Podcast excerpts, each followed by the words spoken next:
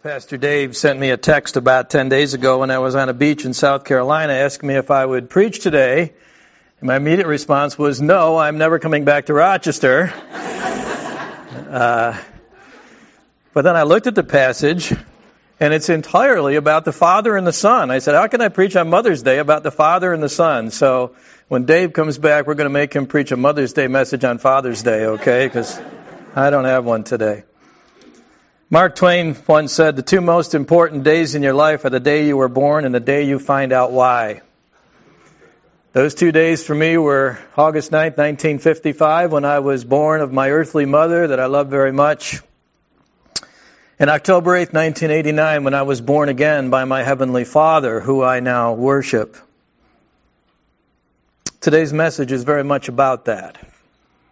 But let me start with a little story. Years ago, I, I had a business in Hawaii, and I had to fly out from New York to close the business down. And as I was packing up a bunch of equipment, getting ready to get on a plane, I saw some Jehovah's Witnesses talking to a lady um, at her doorstep there. And they left, and I got in the car, and I felt I should go say something to the lady, but I was late for my flight. I said, I'll just take a minute. So I ran up and I knocked on the door, and she go, Who is it? And I said, Well, I'm a Christian, and I want to talk to you about the people who just came to your door. Okay. I said, did they by chance share a scripture with you that said, we are, you are my witnesses, declares Jehovah, and my servant who I am chosen, that you may know and believe that I am he? She goes, well, they did. How did you know that? And I said, do you by chance have a Bible in the house? She's not letting me in the door yet. And, uh, she said, well, my husband just died and he has a Bible. I'll go get it. So she gets the Bible and I said, I showed her where that passage was, and I said, if you keep reading that passage, it says, Understand that I am He. Before me no God was formed, nor will be there any God after me. And I said, if you turn over another page in Isaiah to verse 44 24, well, first it says in verse 11, I am the Lord, and beside me there is no Savior. And then the next verse I showed her, it says, Thus saith the Lord your Redeemer, who formed you from the womb. I am the Lord who made all things, who stretched out the heavens, who spread out the earth by myself. And she looks and she goes, My husband underlined both of those verses. And I said, Well, what can we learn from them? We can learn that there is one God. He created all things by himself. He is the only Savior. He is the only Lord. So then I went to John 1 1, that in the beginning was the Word, the Word was with God, the Word was God, and all things were made through him, and the Word became flesh and dwelt among us. I said, Jesus is the one Lord. He is the one God. He's not another God. I said, Have you ever heard the, the Christmas story when the angels appeared? She said, Yeah. And I said, What did they say? They say, Unto us is born this day in the city of David a Savior who is Christ the Lord. Do you see that the God of the Old Testament, who is the one Lord, Creator, and Savior, is Jesus Christ? She says, I see that. And I said, Those people who came to your door don't believe that. So please don't listen to them anymore, but believe in this. I shared the gospel with her, and she said, I believe. I believe what my husband believed. And she said, You know, you're not what I was expecting, but now I know you're an angel. And it's like, here's my wife's phone number, call her. I, I am not an angel. Um, she goes, How else would you have known what they told me? And all the verses that my husband had underlined in his Bible. I said, Well, your husband underlined most of the Bible. Um, but I said, Look, listen to this radio station, call this pastor at this church, and you'll be in good hands. And then I probably shouldn't have said this, but I said, I gotta fly now. I gotta go to New York. She goes, I knew it. I'm gonna tell all my friends that I was visited by an angel. The second half of John chapter 10 kind of plays out that way, where Jesus stands before a bunch of people saying, I'm your Messiah. And they're saying, No, you're not. You're not what we expected. He said, Well, look, if you don't believe my words, at least believe the works. At least believe the things that you've seen in me. Like this lady, maybe not have expected you know, me to show up that way. I thought about, it. what do you mean you didn't expect, We expected Michael the Archangel, big, tall, good looking guy with robe and wings, and instead you got Clarence from It's a Wonderful Life? You know, it's like, uh, you know, it was a, a, they weren't expecting their Messiah, right? They were looking for a man possibly a lesser God at most, but certainly not Jesus of Nazareth, not an illegitimate son of a carpenter and a lowly handmaiden, not a pacifist from Galilee or someone who spoke out against the Jewish leaders of the time. They wanted a deliverer like Moses, a prophet like Elijah, a priest like Melchizedek, a great king and conqueror and politician like David. They didn't see that in Jesus. It's not what they were expecting. But most of all, they wanted a Savior from Rome and the Roman oppression, not a Savior from their sin. But Jesus comes and says, Look, if you can't believe my words, at least believe my works. And if we look at what he says in this particular passage, he says, I and my Father are one. Believe the works that you may know and understand that the Father is in me and I in the Father. This is the point that he's trying to make. He said, Look, the Father has sent me. I'm doing the works and giving you the words of my Father. And if you believe in me, you will have eternal life and you will be in good hands. So let's take a look at the setting first in John 10, 22 and 23.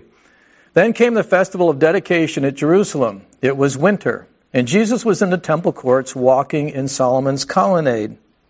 Now, the first half of chapter 10, where Jesus talks about being the good shepherd and all, that Dave preached on last week, actually happened during the Feast of Booths or the Feast of Tabernacles, which was earlier, probably September time frame. This now is the Feast of Dedication, or the Feast of Lights, which is also today known as Hanukkah, which was probably the end of November, December. So Jesus had gone away for quite a while and he had come back. Now, the Hanukkah celebration is one where they were rejoicing that in 164 AD uh, there was a Maccabean revolt. Uh, Judas Maccabeus led some people to overthrow a wicked Hellenistic king who had destroyed the temple basically and sacrificed a pig there and forbidden all things Jewish. And they had actually successfully taken back the temple and restored it as a place of worship. That's what Hanukkah celebrates today. So Jesus was there. It was not required that Jews be in Jerusalem for Hanukkah, but some say that Jesus went there to prepare for his final week of life, which was only months away at this point. It said he was walking in Solomon's colonnade or Solomon's porch when Babylon came and destroyed Solomon's temple in 587 BC, they left one big wall standing, and later the Jews went and put a bunch of big columns up and put a roof over it, and it was a place where they would gather to talk about God and His Word, and it was known as Solomon's Porch, a place they often came in the wintertime because the weather was so bad. It would shelter them from the cold and the wind and the rain. So this is where Jesus is, and it does say it was winter. Uh, often you'll find these phrases in the scripture like it was dark or it was winter, not just meaning that it was cold and it was that time of year, but that it was a spiritually cold time. That Jesus is coming close to the end of his public ministry now. After this dialogue, he goes away with his disciples in private for about two, three months. Then he comes back, raises Lazarus from the dead, and the entire rest of the book of John is about his, his trial, death, burial, and resurrection. So he's almost finished his spiritual ministry here. It's dark for the Jews who are looking just to trap and kill Jesus. They are spiritually dark. And Jesus comes to them and says, Look, I'm offering you a final chance to believe. Believe in my works. John writes that if all the works of Jesus were written down, the volumes of the books of the world couldn't contain them. But he says this in, in chapter 20, verse 31. These are written that you may believe that Jesus is the Messiah, the Son of God, and that by believing you may have life in His name. And this is almost exactly how this half of the passage plays out. Jesus first claims to be the Messiah, then he claims to be the Son of God, and then he tells them that there's eternal life in His name for those who believe. So that's how I want to try to approach the passage as we look at it today. So the first is let's look at Jesus telling them to believe in the works of the Messiah in verses 24 to 26. The Jews who were gathered around him saying, How long will you keep us in suspense? If you are the Messiah, tell us plainly. Jesus answered, I did tell you, but you do not believe. The works I do in my Father's name testify about me, but you do not believe because you are not my sheep. Now, this was a large crowd, and there's some that probably genuinely want to hear Jesus say out loud, I am the Messiah. But the Jews who are asking the questions, they've already made up their mind. They're trying to trap him. This is the fourth time that they're trying to get Jesus to blaspheme by claiming that he is God so that they can stone him to death on the spot. So they weren't being sincere at all. They say, look, I, I, I know, you know, you're not the one. You're not what we're expecting. You can't possibly be him. And Jesus says, but my works prove that I am your Messiah. Look at the things I've done. Remember Moses. Pharaoh didn't believe that he was the one until he did all those miracles in front of him, and then he finally came to believe. But nothing, nothing that Jesus would say would convince these Jews. You know how it is sometimes when people want to find something wrong with someone and they will push and push and push and push until they find it. And they continue. We see this in the political world today. They don't stop and they keep working until they trap somebody finally to where they can catch them and find an offense well, that's pretty much what this is going on here. The Jews know there's no crime in Jesus, but they're still asking him questions, waiting for him to say the one thing that, that they can take him down for. And Jesus comes back to him and says, Look, you're not with me. You're against me. You're not my sheep. But at least examine the works that I've done. He says, The works that I do in my Father's name testify about me, but you do not believe. So then they say, wait a minute, when, when did you tell us that you were the Messiah? Because they first said, how long are you keeping us in suspense? Tell us plainly, are the Messiah? He said, I told you. I am. Well, the only recorded instance that we know is the Samaritan woman at the well when she asked, and he said, yes, I am the Messiah. And of course that word spread, but we don't know where he told them directly. But there was many times when Jesus said things to these religious leaders, such as, you must honor me as you honor a Father in heaven. I can work on the Sabbath because I'm doing my Father's works and He's always at work. I will raise people up at the last day and judge them because I've been given authority to do so. I am the bread of life. Believe in me and you'll never hunger. Only in me will you find a fountain of living water that you can come to and never thirst spiritually again. I'm Abraham's God. I existed before Abraham and he was glad to see my day. And yes, I am the great I am that met in the, in the burning bush.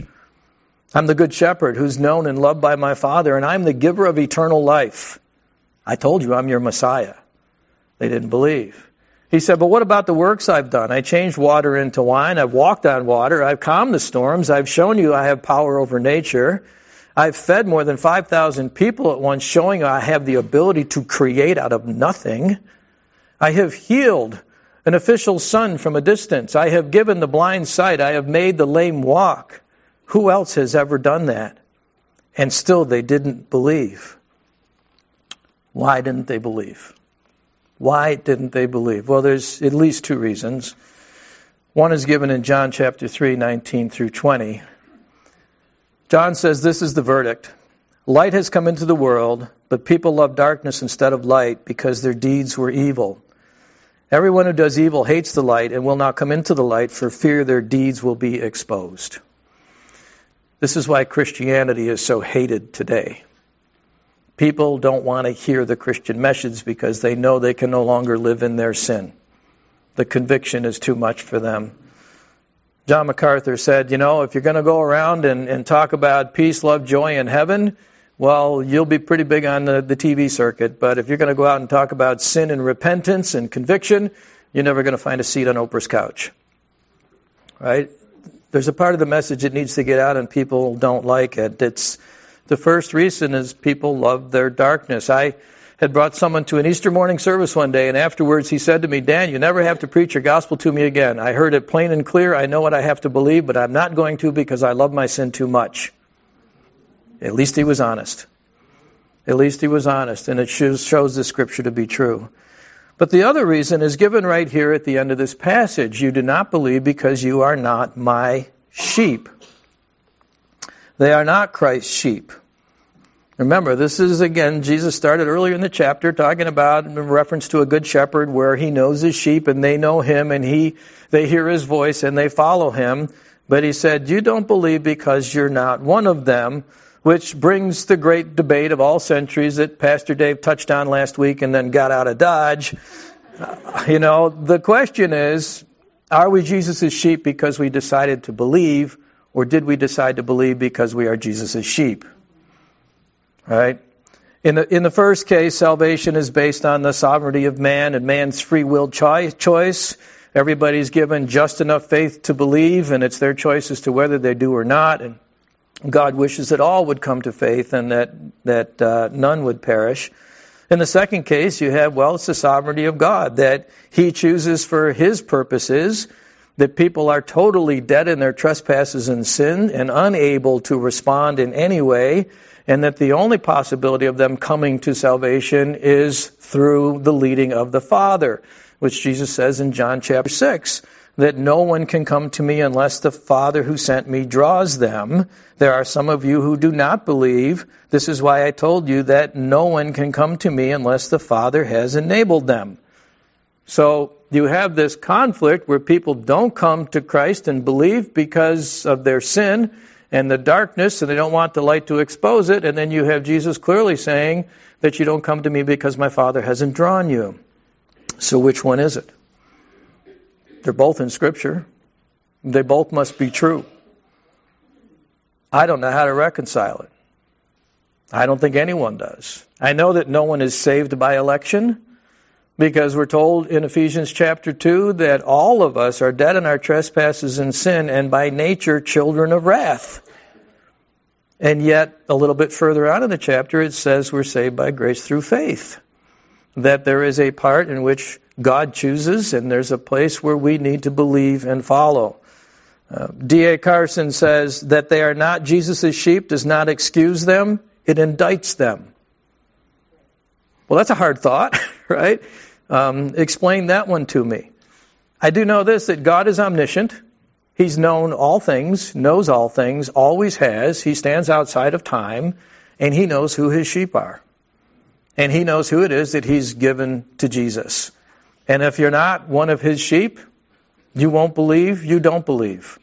It doesn't say these people won't become his sheep in the future. Nicodemus was one of these Pharisees that was among the crowd at one time, a sheep but became one. I don't know. All I know is both these things exist in Scripture, and I believe the key is to discuss these things and not come down too hard on one side or another, I know that my doctrine has changed in this area because of some very loving conversations I've had with some brothers in Christ over the years, and I just hope that we can have that same kind of open dialogue. But I did find this quote from a, a political scientist, Paul Lazarsfeld, he studied the 1940 presidential election, and he said, So it is that more people read and listen, the more convinced they become of the rightness of their own position. Have you noticed that to be true? we can get very dogmatic and very divisive and fighting over things that are very difficult to resolve. But the point is that the Jews here had made up their mind, and they would not believe. And in the next chapter, God raises Lazarus from the dead through the working of Jesus Christ, and it says the Jews were all the more determined to kill him. They had made up their mind, and everything just made them go down the one path. And he said, Look, I am your Messiah. I am the anointed one. I am the Savior of Israel, but you don't believe me. You don't even believe the works I do. Well, maybe you'll believe the works of the Father. So he continues his discourse with them. He said, verse 27, My sheep listen to my voice. I know them and they follow me. I give them eternal life and they shall never perish, nor or no one will snatch them out of my hand. My Father who has given them to me is greater than all no one can snatch them out of my Father's hand. I and the Father are one. Again, his Jewish opponents picked up stones to stone him. But Jesus said to them, I have shown you many good works from the Father. For which of these do you stone me? We are not stoning you for any good work, they replied, but for blasphemy, because you, a mere man, claim to be God. Back at verse 25, Jesus said, The works I do in my Father's name testify about me. When you do something in someone else's name, you're doing it in their power or their authority or their reputation. If I said, Stop in the name of the law, I'm commanding you to do something because of the power and the authority of the law that's behind me. Jesus said, Go make disciples and baptize them in the name of the Father, Son, Holy Spirit, the power, the authority of the triune God. And this is what he's saying the works that I do, I do in the name of my Father, and they testify of that. Well, what does the Father do? He says in this passage that the Father gives me sheep. That's one thing. He secures those sheep in his hands so that no one can snatch them. Jesus said, Don't you understand? I work constantly and seamlessly with my Father. The works I do are His works. The words I speak are His words. I and the Father are one. We are the Almighty God of your Jewish Bible. We are the God of Genesis 1 1 that created all things. He is not claiming here just to be one in purpose or resolve or theology or mission or opinion with God. He's claiming to be one in essence, one in character, one in the very nature or being of God. Equally God, but separate persons. John starts his gospel that way. In the beginning was the Word, the Word was with God, the Word was God, and through him all things were created. He makes it very clear that God is Father, Son, Spirit, and in this case particularly, it's the Father and the Son are one, equally God. Paul writes in Colossians that the Son is the image of the invisible God. In him the whole fullness of deity dwells bodily. In Hebrews, the writer says in the first chapter about God's Son that he's the radiance of the glory of God and the exact representation of his being. And a little later on in John 14, Jesus says, Anyone who has seen me has seen the Father. Jesus is not saying, I'm in union with God and fulfilling his mission. He says, I am God. The Father and I are one.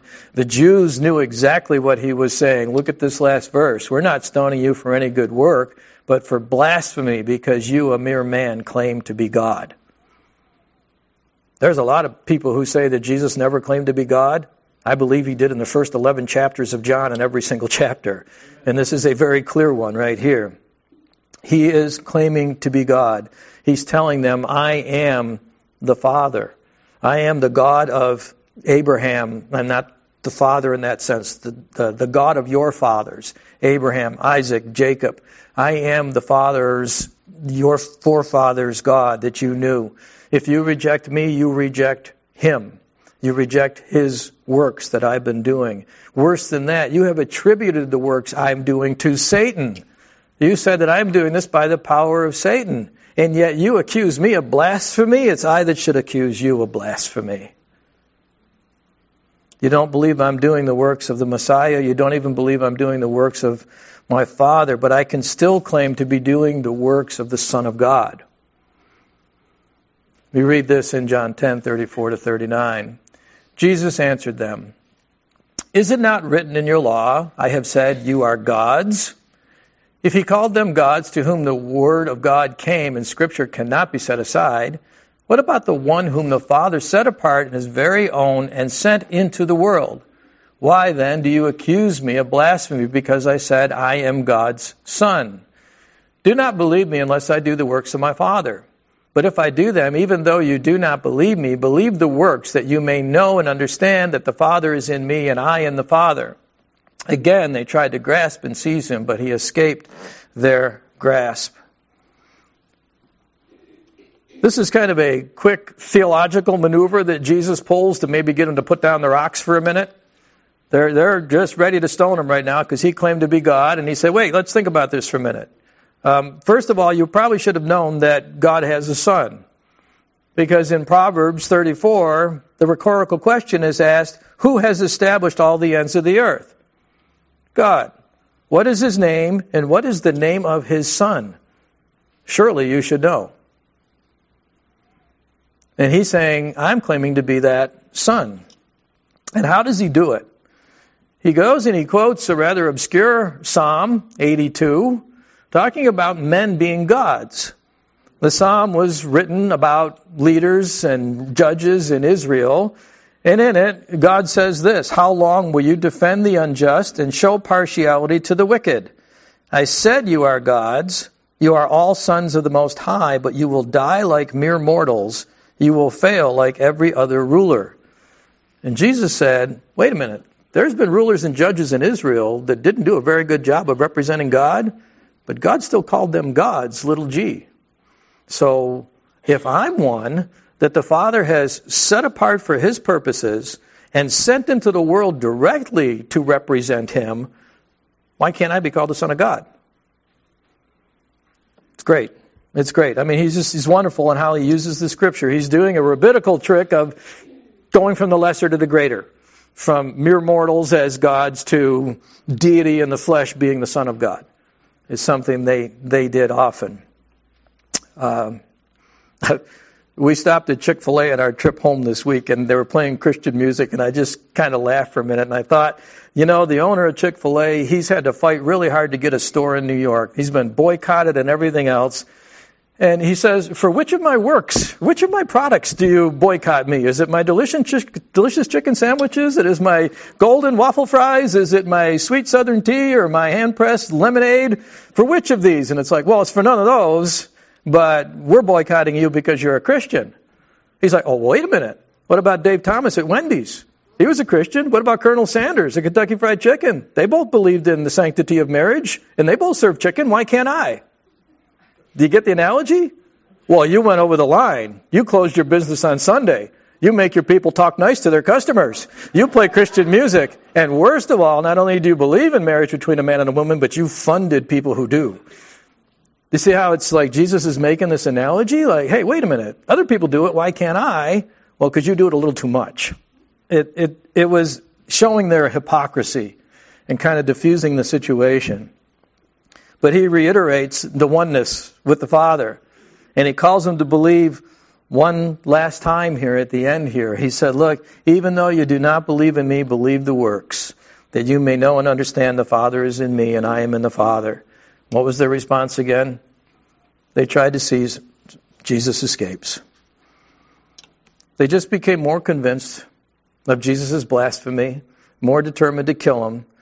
But then he goes into a, a hiding with his disciples for about three months and doesn't appear again until the time of the Passover, his final week of his life. These are written that you might believe that Jesus is the Messiah, the Son of God, and that by believing you have eternal life in his name. Jesus goes here at the end of the chapter back across the Jordan to the place where John had been baptizing in the early days. There he stayed, and many people came to him. They said, though John never performed a sign, all that John said about this man was true. And in that place, many believed in Jesus. Belief. It's coming to believe. Jesus is asking, believe. Not join a church, believe in me. It's interesting where John's ministry started, Jesus' ministry is now ending. John performed no miracles himself, no signs, no wonders, but the people believed in Jesus because everything that he said about Jesus was true. Oh, that would be of our church here at Orchard, right? We're not going to be performing signs and wonders, but wouldn't it be great if everything we said about Jesus was true? so that people could believe. What a fantastic ministry John had, and yet John doubted. Remember in Matthew when he says to the disciples, he's seen the deeds of the Messiah, but he said, Please go ask Jesus, are you the one who is to come, or should we expect someone else? Maybe, Jesus, you're not the one I was expecting. There's a lot of messiahs running around, do a lot of things right now. Did I get the right one? What does Jesus tell them? You go back and tell them about my works. You go tell them that the blind receive sight, that the lame walk, that those who have leprosy are cleansed, that the dead hear, the dead are raised, and the good news is proclaimed to the poor. If you don't believe in me, if I'm not what you expected, at least believe in the works I do. He is the Messiah. He is the Son of God. We should not expect another. And Jesus said in John chapter 8, Unless you believe that I am He, you will die in your sins. We need to believe that He is the great I am. We need to believe that He is the eternal God. And what happens when we do believe? Well, then He gives us eternal life. Let's go back up again to verse 26. He says, But you do not believe because you are not my sheep. My sheep listen to my voice. I know them and they follow me. I give them eternal life and they shall never perish. No one will snatch them out of my hand. My Father who has given them to me is greater than all. No one can snatch them out of my Father's hand. I and the Father are one. How many of you have insurance with Allstate? The good hands people. They come sell you a very expensive temporary life insurance. Jesus has come here offering a free eternal life assurance. We're in good hands with Him.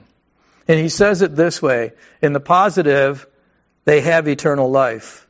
In the negative, they will never perish. No one can snatch them out of God's all powerful hands. Well, are you saying once saved, always saved, Dan? I mean, this is a tough doctrine. People don't agree with it. And I, I read where um, Dr. Harry Ironside, who was a pastor of Moody Church in Chicago, once preached on this, and a woman came up and said, I don't agree with your interpretation. And he said, Of what? And he said, The fact that I give them eternal life, they shall never perish, and no one will snatch them out of my hand. And he said, I didn't interpret that, I read it. And she said, Well, I still don't agree with your interpretation. He said, Well, what if I read it this way? That all who come to believe in me, I will give them life for 20 years, and they will not perish for 20 years, and no one will snatch them for 20 years. How long do you think they'd be okay? Well, 20 years. Well, what if I said 50? Okay, 50 years.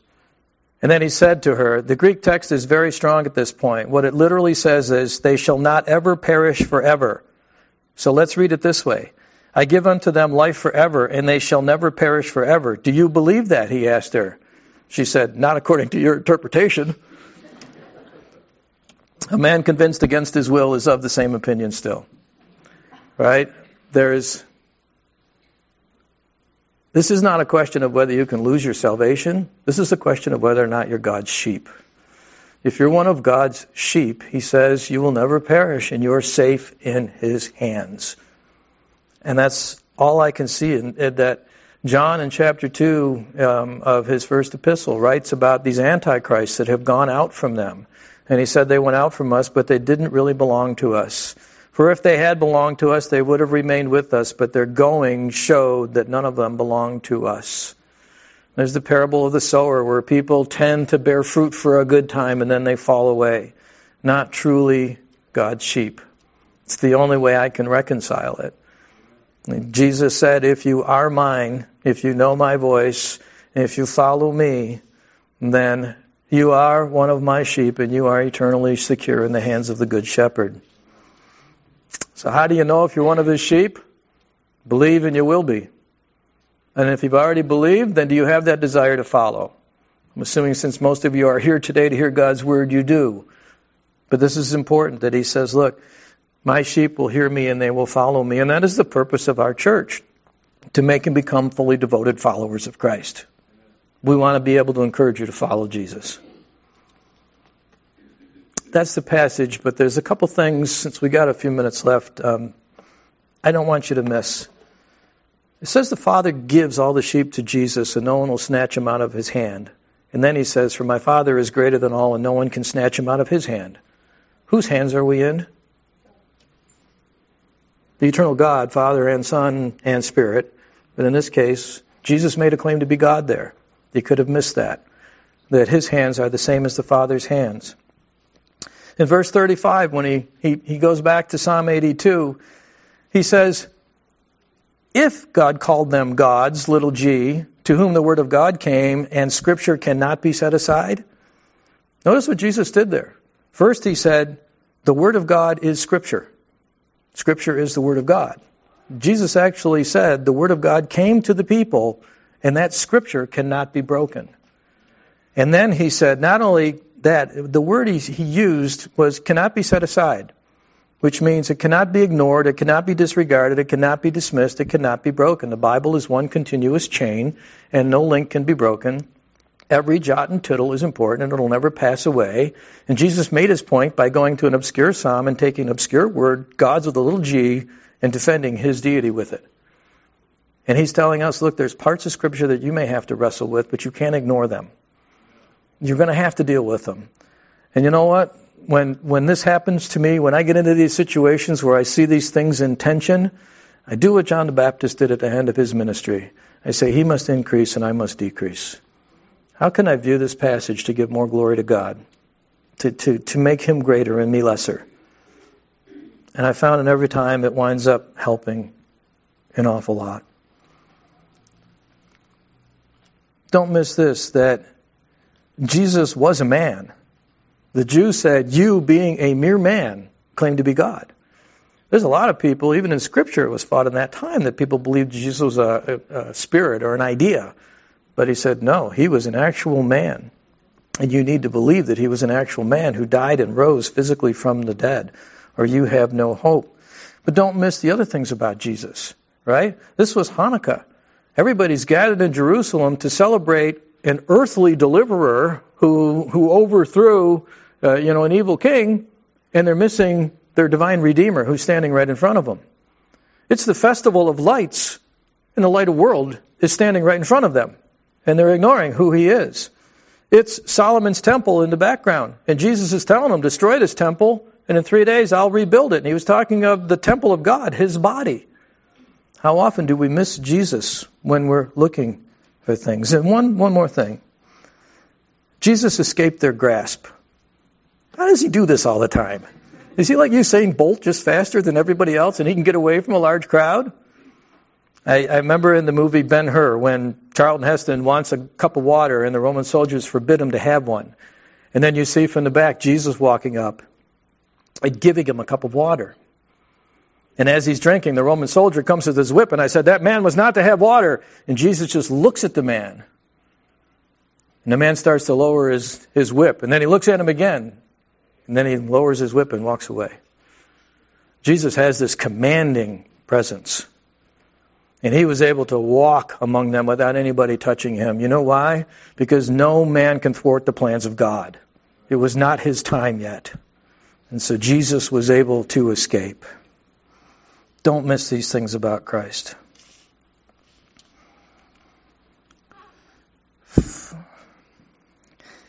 Last August, my family was gathered around my mom's bed when we saw her breathe her last.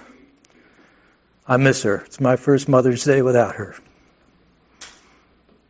My wife then looked at the clock and said, "Time of death 6:23." And I thought of Romans 6:23 and I said it out loud, "The wages of sin is death, but the gift of God is eternal life in Jesus Christ our Lord." My mom believed. She persevered to the end. She loved Jesus more every day. And she entered into the presence of God, and it was not what she expected. She used to have a painting hanging in her bedroom of Jesus. You've all seen it. The, the pale skinned, blue eyed, long haired guy. Isaiah saw Jesus and came undone. Amen. Jesus appeared to John on the Isle of Patmos and he fell before him as if dead.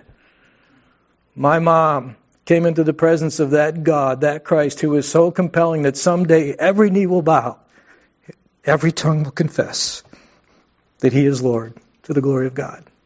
She saw his glory fill the universe.